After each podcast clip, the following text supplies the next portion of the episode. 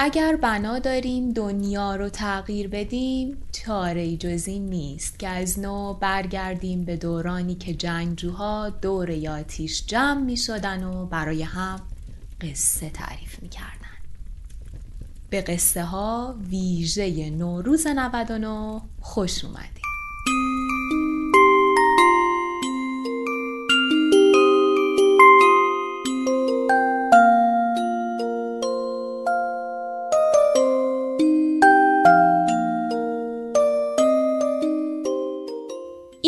اپیزود تقریبا اپیزود وسطی ویژه پادکست نوروزی قصه هاست. این ویژه پادکست از یکم تا پانزدهم فروردین 99 تولید شده و شما در پلتفرم های پادکست با کمی تأخیر اون رو میشنوید. این پادکست یک مجموعه ادبی داستانیه که من مجد فتاحی از کتاب 80 سال داستان کوتاه ایرانی چاپ کتاب خورشید با رعایت یک ترتیب تاریخی تعدادی قصه انتخاب می کنم و براتون می خونم. گاهی هم بعد از شنیدن قصه یه ذره در مورد سیر داستان کوتاه فارسی صحبت می کنم که اگر مایل بودید برای شنیدنش وقت بگذارید. مثل همیشه صدای منو از قصه ها میشنوید.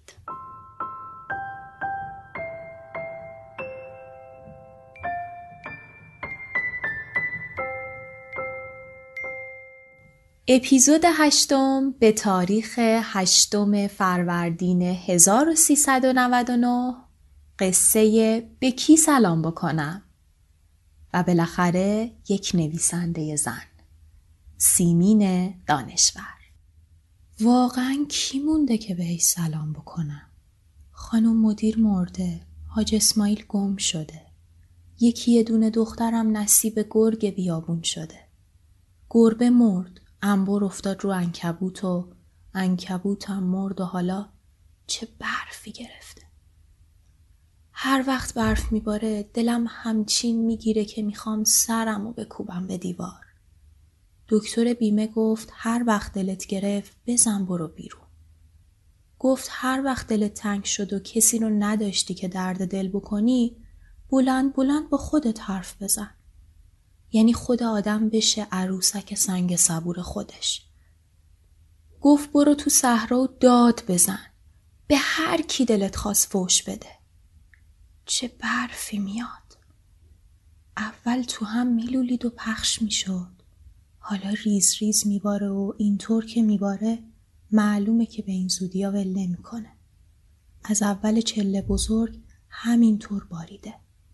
چله بزرگ زمستون از اول دی تا ده بهمنه. از اول چله بزرگ همینطور باریده.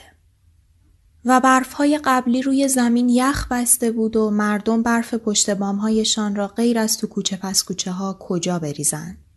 آمد و رفت کار پهلوان ها و جوان های ورزشکار و بچه های بیکله بود که مدرسه هایشان را تعطیل کرده بودند. اگر نمیبارید که گرانی بی سر و صدا بود و قحطی می‌شد و حرف از جیرهبندی آب و برق می‌زدند و اگر میبارید که زندگی و مدرسه ها تعطیل می‌شد. دیشب برق خیابان علایی خاموش شد و کوکب سلطان همانطور زیر کرسی نشسته بود و به تاریکی خیره شده بود. تا به سرش زد. دلش شور افتاد. همچین شور افتاد که انگار تو دلش رخت می شستند. فکر کرد اگر از اتاق و از تاریکی بیرون نیاید دیوانه می شود. پا شد کورمال کورمال آمد پایین و در سرما و تاریکی رفت دم در خانه ایستاد. سوز می آمد و بچه همسایه گریه می کرد. پریشب لوله آبشان ترکیده بود. سه روز می شد که آشغالی خاکروبهشان را نبرده بود. کوکب سلطان کارمند بازنشسته وزارت آموزش و پرورش خاکروبه چندانی نداشت که کسی ببرد. ترکیدن لوله آب هم به اساس او صدمه ای نرساند. اتاق او در طبقه بالا و در همسایگی آقای پنیرپور بود که دو تا اتاق بزرگ و آشپزخانه و مستراح در اختیارش بود و سه تا دختر دم بخت و یک زن لنده هور داشت. در همسایگی لقبش داده بودند آقای پنیرپور چون که سر خیابان ژاله لبنیات میفروخت و به هیچ کس نسیه نمی‌داد حتی به شما و اسم اصلیش آقای شریعت پوریزدانی بود کوکب سلطان برای وضوع و غذای حاجت می‌رفت پایین آب هم از شیر آب آشپزخانه پایین بر می داشت. آشپزی چندانی هم نداشت با این دندانی که مرتب می‌زد و لسه و زبانش را زخم کرده بود. اتاقش هم یک کف دست اتاق بیشتر نبود. اساسی هم نداشت. دار و ندارش را جهیزیه کرده بود و به خانه دامادش فرستاده بود. کوکب سلطان از زیر کرسی پا شد و به تماشای برف پشت پنجره ایستاد.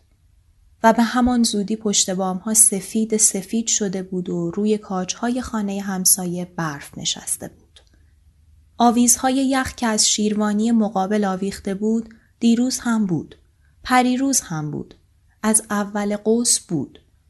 قوس ماه آذر میشه. از اول قوس بود. چقدر دلش تنگ بود.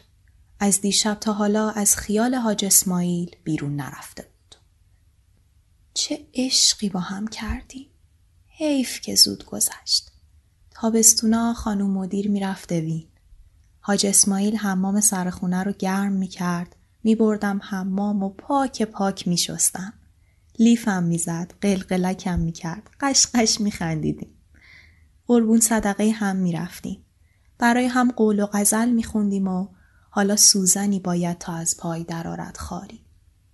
رو تخت خانوم مدیر وسط حیات قالیچه مینداختیم و مینشستیم و پا به پای هم تریاک میکشیدیم. عرق مزه مزه می‌کردیم تا لول لول می‌شدیم. لول لول یعنی سیاه مست. عرق مزه مزه می‌کردیم تا لول لول می‌شدیم. می‌گرفتیم تو پشه بند خانوم مدیر لخت لخت تو بغل هم میخوابیدیم. سواد یادم داده بود. براش امیر ارسلان میخوندم. پنج بار امیر ارسلان خوندیم، سه بار شمس و قهقهه، دو بار بوسه ازرا. خانوم مدیر یه عالمه کتاب داشت. بر می داشتیم و بعد سر جاش میذاشتیم.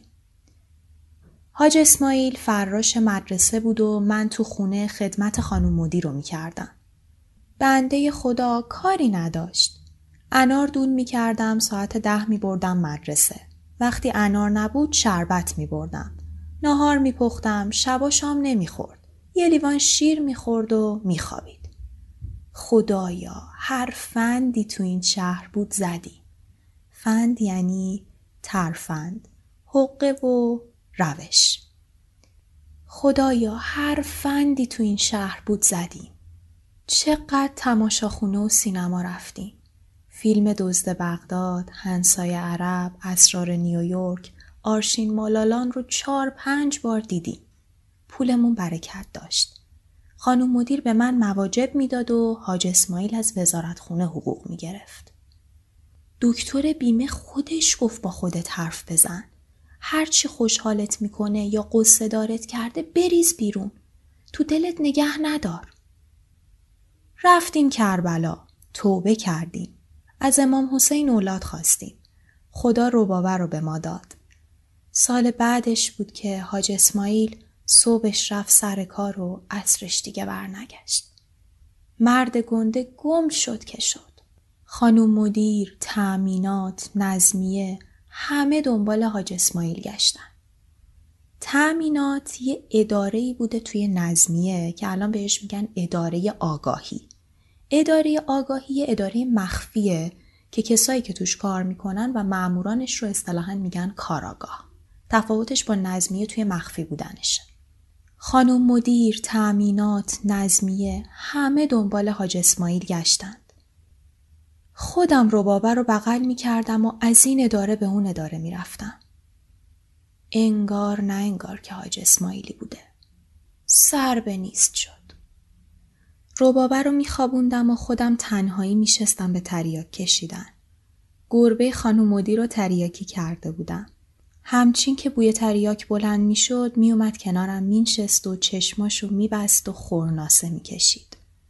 بهش فوت می‌کردم کش و قوس می‌رفت. گربه به مرگ طبیعی مرد. بعد انکبوت و دودی کردم. گوشه اتاق تار تنیده بود. بوی تریا که بلند می‌شد میومد پایین و از کنار منقل تکون نمی‌خورد. انبر افتاد روش انکبوتم مرد. خانم مدیر تقاضا نوشت و منو جای حاج اسماعیل تو مدرسه خودش فراش کرد. تا وقتی که مرد تو خونه خودش نگهم داشت. خدا بیامرزدش. می‌گفت کار دو برابر شده اما چه بهتر. این عمر دراز بدون دوست و فقط با کار زیاد می‌تونی تحمل کنی. از دریا کشیدنم دلخور بود. اونقدر گفت و گفت تا تریاک از چشمم افتاد. به علاوه بس که کار داشتم فرصت تریاک کشیدن نداشتم. تو خونه کارای خانم مدیر رو می‌کردم و تو مدرسه نظافت می‌کردم. مبالا رو میشستم. مبال یعنی دستشویی. مبالا رو میشستم کارنامه های دخترها رو دم خونشون می بردم و انعام می گرفتم. ایدا تو گلدونی سفالی گل لادن می کاشتم. کوزه گندم سبز می کردم. عدس می کاشتم و می بردم تو اتاق خانم مدیر می زاشتم یا در خونه خانم معلما می بردم. از دو تومن تا ده تومن انعام می گرفتم. همه این کارا رو می کردم که آب تو دل ربابه تکون نخوره. مثل دخترای اعیان و اشراف لباس می پوشوندمش تا دیپلمشو گرفت. اگه خانم مدیر نمرده بود که شوهرش نمی‌دادم. خانم مدیر مرد و من آواره شدم. با 18 سال خدمت بازنشستم کردن. گفتن سنت رسیده. از خونه خانم مدیر بیرونم انداختن. مجبور شدم دختره رو آتیش بزنم. بدم به این لامر و بطلا کردار. تو محصر آقای لاچینی کار می‌کنه و خدا رو بنده نیست. چی کار کنم؟ دختر بر و روی داشت و مثل دختر اعیان و اشراف لباس می پوشید. هر هفته هم سلمونی می رفت. با حقوق بازنشستگی و تو اتاق اجارهی که نمی‌شد از این غلط های زیادی کرد. دانشگاه هم که قبول نشد.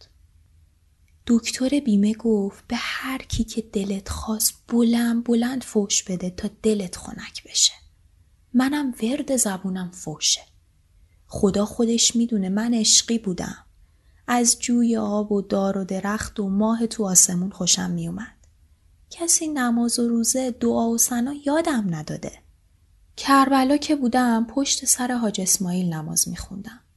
اون بلند بلند می‌خوند و من تو دلم می‌گفتم. تهران که اومدی یادم رفت. عوضش بلدم فوش بدم. به تمام نامردا و ناکسای روزگار فوش میدم. به تمام مردایی که بعدا نامرد شدن و کسایی که بعدا ناکس شدن نفرین می‌کنم. خیلی یا کس موندن. سر حرف خودشون وایسادن و مردن. خیلی یا گم و گور شدن. خدا رفتگان همه رو بیامرزه.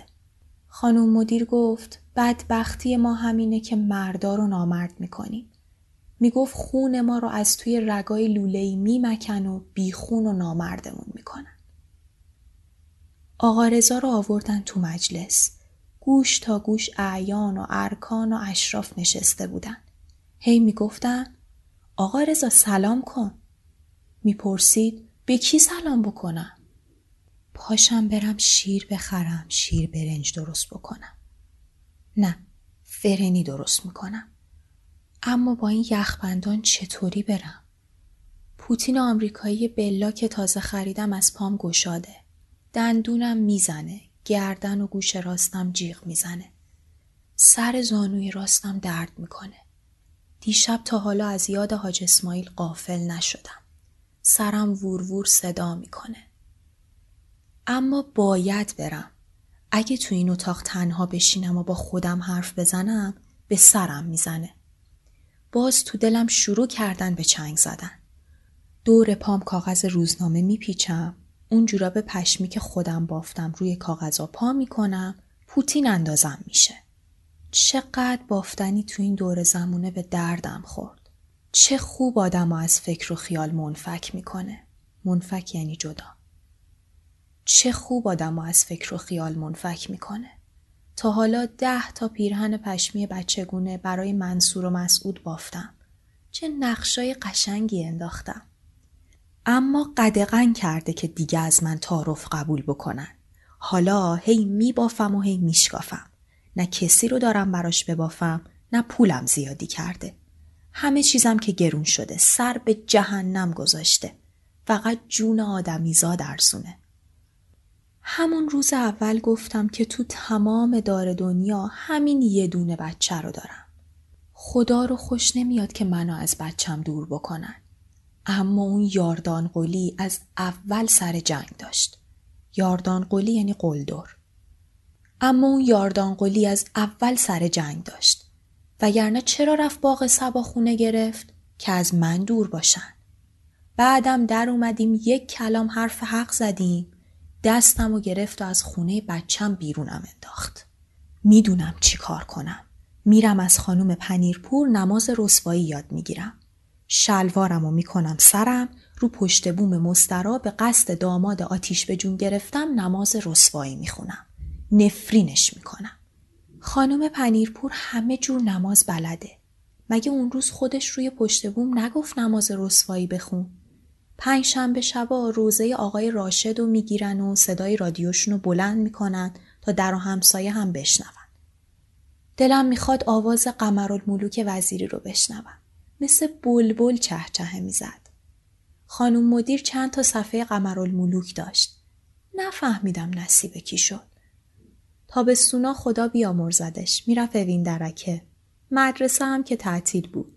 حیات و آب پاشی مفصل می کردیم. گلای اطلسی رو که خودمون کاشته بودیم آب می‌دادیم. زیر داربست مو میشستیم گرامافون رو کوک می‌کردیم و صفحه قمرالملوک میذاشتیم صفحه زلی اقبال و سلطان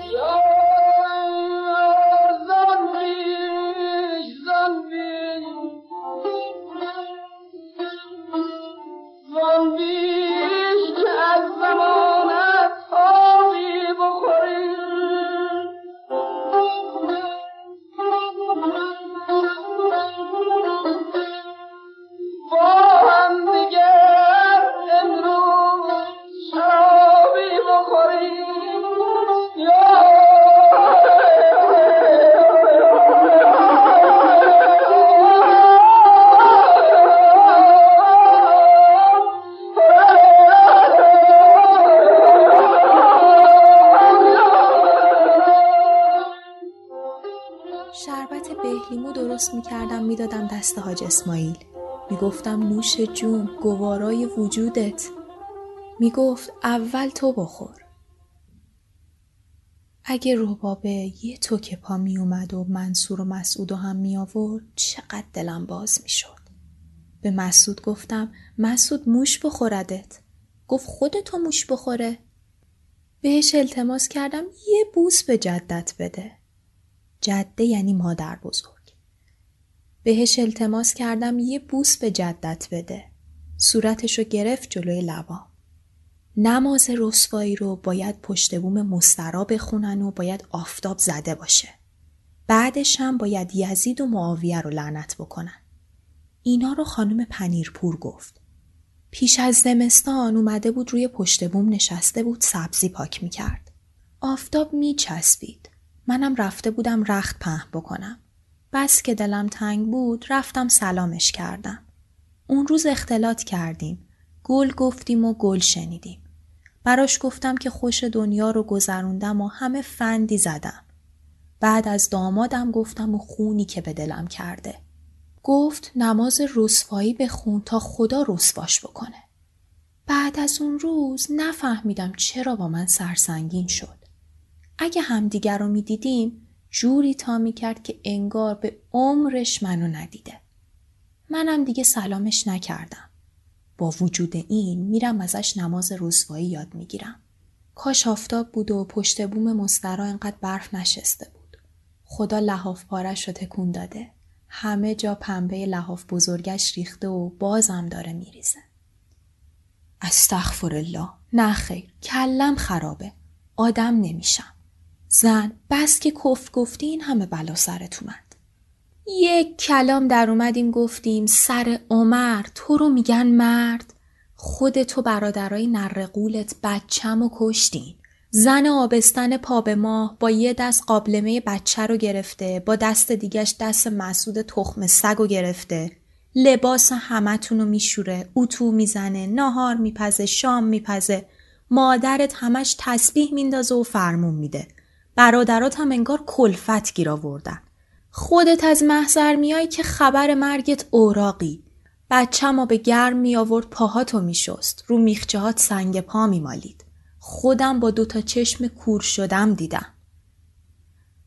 خونشون که می‌رفتم یک من می‌رفتم صد من برمیگشتم یعنی خوشحال می‌رفتم غمگین برمیگشتم انقدر بد اخمی می‌کرد و مادرش انقدر سرکوف به من و بچم می‌زد و برادراش انقدر هر و کر می‌کردن که از جون خودم سیر می‌شدم خیلی کم اونجا می‌رفتم یه روز عصر رفتم دم کودکستان مسعود بچم رو ببینم. دیدم ربابه یه دستش قابلمه بچه و سبد خریدش و با اون یکی دستش دست مسعود رو گرفته. زن پا به ما. روی برفا میلغزه و میاد. مسعودم نق می‌زنه که بغلم کن مامان بغلم کن. بچه رو بغل کردم و با دخترم رفتم خونه ایکبیریشون. زیر کرسی تمرگیده بود و تخمه میشکست. مادرش هم گوشه اتاق داشت نماز کمرش می‌زد. برادراش هنوز نیومده بودن. گفتم تو واقعا مردی؟ نمی‌تونی خبر مرگت بری بچه تو از کودکستان بیاری؟ پاشنه دهنم و کشیدم و هرچی از دهنم در اومد گفتم. از تعجب خشکش زده بود. از زیر کرسی پا شد و دستم و گرفت و کشون کشون از اتاق بیرونم آورد و از در خونه انداختم بیرون. به هم می گفت قول بیابونی زنه که پتیاره دمامه جادو چه حرفا که نزد دمامه جادو یعنی زشت روی جادوگر تازه دست بزنم داره دخترم و کتک می‌زنه از در و همسایه ها شنیدم شنیدم گفته مگه ننت با نون کلفتی و فراشی مدرسه بزرگت نکرده حتی شنیدم دخترم منصور رو بدون قابله زایده حالا باید بیست ماهش شده باشه. لابو حرفم می‌زنه. شنیدم مادرش گفته شکم دوم قابله می‌خواد چیکارو خودش بچه رو گرفته. همسایه هم کمک کردن. اینا رو که شنیدم نتونستم تحمل کنم. پا شدم یه من نارنگی خریدم و رفتم دیدن دخترم. رنگش زرد مثل زردچوبه. چه رنگی چه حالی نا نداشت تو رخت خواب بشینه و التماسم می‌کرد که ما در اینجا نمون پاشو برو نارنگیارم بردار ببر اگه بفهمه تو اومدی می‌گیره میزندم و حالا کو تا از رخت خواب در بیام یه عالم رخت چرک جمع شده. کفری شدم. گفتم ربابه مادرت پیشمرگت بشه. این که نشد زندگی. این مردگیه. من و پدر خدا بیامرزت کیف دنیا رو کردیم. تو چرا باید بسوزی و بسازی؟ مگه عمر رو چند بار به آدمیزاد میدن؟ پدر تو رو قنداق می‌کرد لالایی می‌گفت میشستت گردشت می‌برد گفت مادر دو تا بچه دارم نمی‌تونم طلاق بگیرم به علاوه با من که بد تا نمی‌کنه گفتم برا کلفتی لازم نکرده بود این همه درس بخونی ای ربابه بچه گول می‌زنی؟ دیگه می‌خواستی چه بلایی سرت بیاره؟ در مدرسه مسعودم قدغن کرده که نرم. میرم قصابی، بقالی، لبنیاتی نزدیک خونشون بلکه یکی از همسایه های بچم ببینم. اونا لابد بچم رو می‌بینن یا صدای اون سگ حرز مرز رو میشنون. شنیدم ربابه عینکی شده. بس که بچم درس خون. ای دل قافل لابو تو سر بچم زده که بچم عینکی شده چه چیزا که نمیشنوم میشنوم بچم و زده سرش شکسته میشنوم مسعود و زده از گوش بچه خون اومده میشنوم نفرینایی به دامادم می‌کنم که اگه یکیش بگیره برای هفتاد پشتش بسه اما چه کنم که همیشه ظالم سالمه ای ربابه من و بابات هر چی کیف تو این دنیا بود کردیم. از تو هم چیزی دریغ نکردم. گفتم تا تو خونه منی زحمت نکشی. وقتی رفتی خونه شوهر زحمت می‌کشی. اما دیگه نمی‌دونستم به این اندازه. خواهرای بیچشم و روش ناخوش که میشن میان منزل مادرجان اتراق می‌کنن. ای مادر جان و کوفته کاری ای مادر جان و زق نبود کی ازتون پرستاری می‌کنه؟ ربابه ربابه بدو آب میوه بیار بدو شوربای جوجه بپز بدو برو شیر بخر گرم کن بده زهرمار بکنیم خانم مدیر خدا بیامرز می‌گفت نمی‌ذاری آب تو دل این بچه تکون بخوره. می‌ذاری به درس و مشقش برسه. سعی داری ربابه رو از طبقه خودش در بیاری. دیگه نمی‌دونی که زن معنا از طبقه زحمت کشه. نور به قبرت ببار زن. عجب دانا بودی. زن معنا یعنی زنان زن جماعت. نمی‌دونی که زن معنا از طبقه زحمت کشه. نور به قبرت ببار زن عجب دانا بودی. پاشم برم شیر بخرم شیر برنج درست کنم. نه فره نمیپزم. این دندون بدمصب بد جوری می‌زنه. دکتر بیمه گفت هر وقت از تنهایی به سرت زد برو بیرون. پاشو تو آینه نگاه کرد. بن موها سفید شده بود بعد به قرمزی می‌زد و ته موها سیاه پرکلاقی بود بیخود نبود که دامادش لقبش داده بود دمامه جادو دیگر نمی‌دانست که آدم آه می‌کشد و موی سفید از قلبش بیرون می‌زند. سر ربابه که آبستن بود ماه نهم سر قلبش میخارید. خانم مدیر گفت بچه داره مو در میاره. می‌گفت موی بچه از قلب مادرش جوانه می‌زند. می‌گفت هر طور که حساب بکنیم با وضع فعلی زن معنا از طبقه زحمت کش است. گوشه کرسی را کنار زد. یک تومان از زیر زیلو برداشت. حیف از آن دو تا قالیچه کردی که جهاز کرده بود و به خانه همچون دامادی فرستاده بود.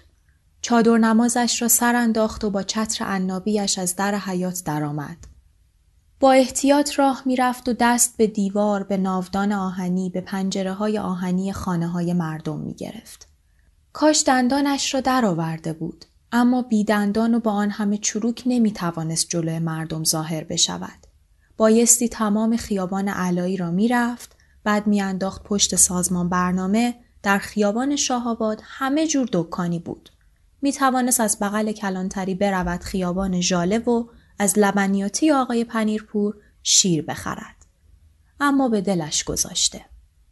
شیر تمام شده بود. نه شیر توی شیشه بود و نه شیر پاکتی و نه شیر معمولی. خراب بشی تهران. رو سر ناکسا و نامرد و اخته ها خراب بشی. با اون زمستونای سخت و سرد و تابستونای گرم و خشکت. نه رودخونه ای نه دار و درختی نه جوی آبی. به قول خانم مدیر مثل لکه جوهر روی کاغذ آب کن پهن شده همه جا دویده مثل خرچنگ به اطراف دست انداخته ای شهر خرچنگ قورباغه خراب بشی به قصابی رفت. زن آقای پنیرپور داشت گوشت می خرید. یک ران سفارش داده بود. جعفر آقا داشت ران را تکه تکه می کرد و با ساتور استخوانها را دو نیمه می کرد. گوشت خوشرنگ غیر یخزده گوسفند ایرانی بود. گفت دو کیلو و هفتصد گرم. خب بی خودی که مردم لندهور نمیشن و قبقب نمیندازن. خانم پنیرپور روسری پشمی سر کرده بود. دستکش دستش بود. روی کت و دامنش پوستین پوشیده بود. از جیب کتش یک اسکناس پنجاه تومانی درآورد و داد دست جعفر آقا. دست جعفر آقا بریده بود و پارچه‌ای که روی آن بسته بود خونی بود. منتظر مان تا خانم پنیرپور رفت. دست دراز کرد و یک تومان را داد به جعفر آقا. جعفر آقا کمی پیه و چربی و پوست و یک ذره گوشت و یک استخوان یخزده از روی پیشخان برداشت و تو ترازو انداخت. کوکب سلطان گفت جعفر آقا گوشت یخزده نمی‌دونم مال کدوم گورستون رو به من یکی نده. به درد کود می‌خوره که زیر درخت چال کنن. جعفر آقا تشر زد که همین است که هست و با یک تومان فیله شیشلیک بدهم. آشغالها را گذاشت توی یک کاغذ روزنامه و داد دست کوکب سلطان. اگر حاج اسماعیل زنده بود همچین جرأتی می کرد؟ چه ترسی کوکب سلطان را گرفته بود؟ این ترس خودش یک نوع مرض بود. می ترسید تمام عمر همینطور تنها بماند و دامادش هرگز با او آشتی نکند و او روی دخترش را نبیند. دم پمپ بنزین یک بار لیز خورد. نزدیک بود بیفتد. پیاده را از یخبندان عین شیشه شده بود و حالا برف داشت روی یخها را می پوشانید. ترس دیگرش از برف بود. می ترسید آنقدر برف ببارد که او نتواند از خانه در بیاید. نتواند به باغ سبا برود و توی مغازه های لبنیاتی و قصابی و بقالی محله دخترش سر و گوش یاب بدهد و سراغی از او بگیرد. می ترسید آنقدر برف ببارد که در خانه ها را برف بگیرد. درها باز نشود و مردم مجبور بشوند از پشت بام ها آمد و رفت بکنند و همسایه های او که همه شیروانی دارند و راه او چنان بسته شود که تو اتاقش زندانی بماند. و بعد همین مرضی را بگیرد که می‌گویند از ژاپن آمده. آنقدر اوق بزند تا آب در بدنش نماند و تک و تنها و بدون پرستار در اتاقش بپوسد. بمیرد و بپوسد. اما از مرگ که نمی ترسید. مگر آدم عشقی از مرگ می ترسد. از برف و مرض و تنهایی و درهای بسته و قهر دامادش می ترسید. اما از مرگ نمی ترسید. البته به شرطی که اصلا درد نکشد. به شرطی که خودش نفهمد دارد می میرد. به شرطی که خواب به خواب بشود. دیگر مثل خانم پنیرپور از نکیر و منکر و شب اول قبر و روز پنجاه هزار سال ترسی نداشت. هیچ کدام را باور نمی کرد. باید خودش را به کاری مشغول می کرد که آنقدر از تنهایی نترسد. دیگر چقدر ببافد و بشکافد و دوباره ببافد. فکر کرد بنشیند سر یک چل تکه. تو بخچه هایش بگردد و هرچه دم قیچی سراغ دارد جمع کند. بنشیند یک لحاف چلتکه سرهم بکند. اما برای کی؟ دخترش که میترسد از او چیزی بستاند. پس برای کی بدوزد؟ اصلا برای کی و به خاطر چی زنده است؟ به کی سلام بکند؟ کی مانده که آدم بهش سلام بکند؟ بچه ها معلوم نبود از کدام جهنم دره ریخته بودند به کوچه و برف بازی می کردند و روی یخها سر می خوردند و گذر آبران را لیز می کردند. یک گلوله برفی روی چترش خورد و صدا کرد. چترش را بست و برگشت که فوش بدهد. صورت بچه ها قرمز بود و شاد و خورم سرسره می کردند. دلش نیامد فوششان بدهد. مگر خودش روزی روزگاری بچه و جوان نبوده. مگر کیف دنیا را نکرده مگر کم آتش سوزانیده بود سر خیابان علایی بچه ها آدمک برفی عظیمی درست کرده بودند. آدمک برفی مردی یک چشمی بود و روی چشم دیگرش یک تکه پارچه سیاه گرد با قیتان سیاه بسته بودند و یک عرقچین سیاه هم سرش گذارده بودند. مثل اینکه دق دلیشان را خالی می کردند چون که با گلوله برف به آدمکی که خودشان ساخته بودند حمله می کردند. خون از لبهاشان می چکید بس که تقلا کرده بودند. چشمهایشان برق می زد. یکیشان روی برف سر می خورد و رو به کوکب سلطان پیش می آمد. زیر ناودان یک خانه نزدیک خانهشان رسیده بود. پسر آمد و آمد. ناگهان لیز خورد و به کوکب سلطان زد و هر دو نقش زمین شدند. اما پسر پا شد و پا گذاشت به دو.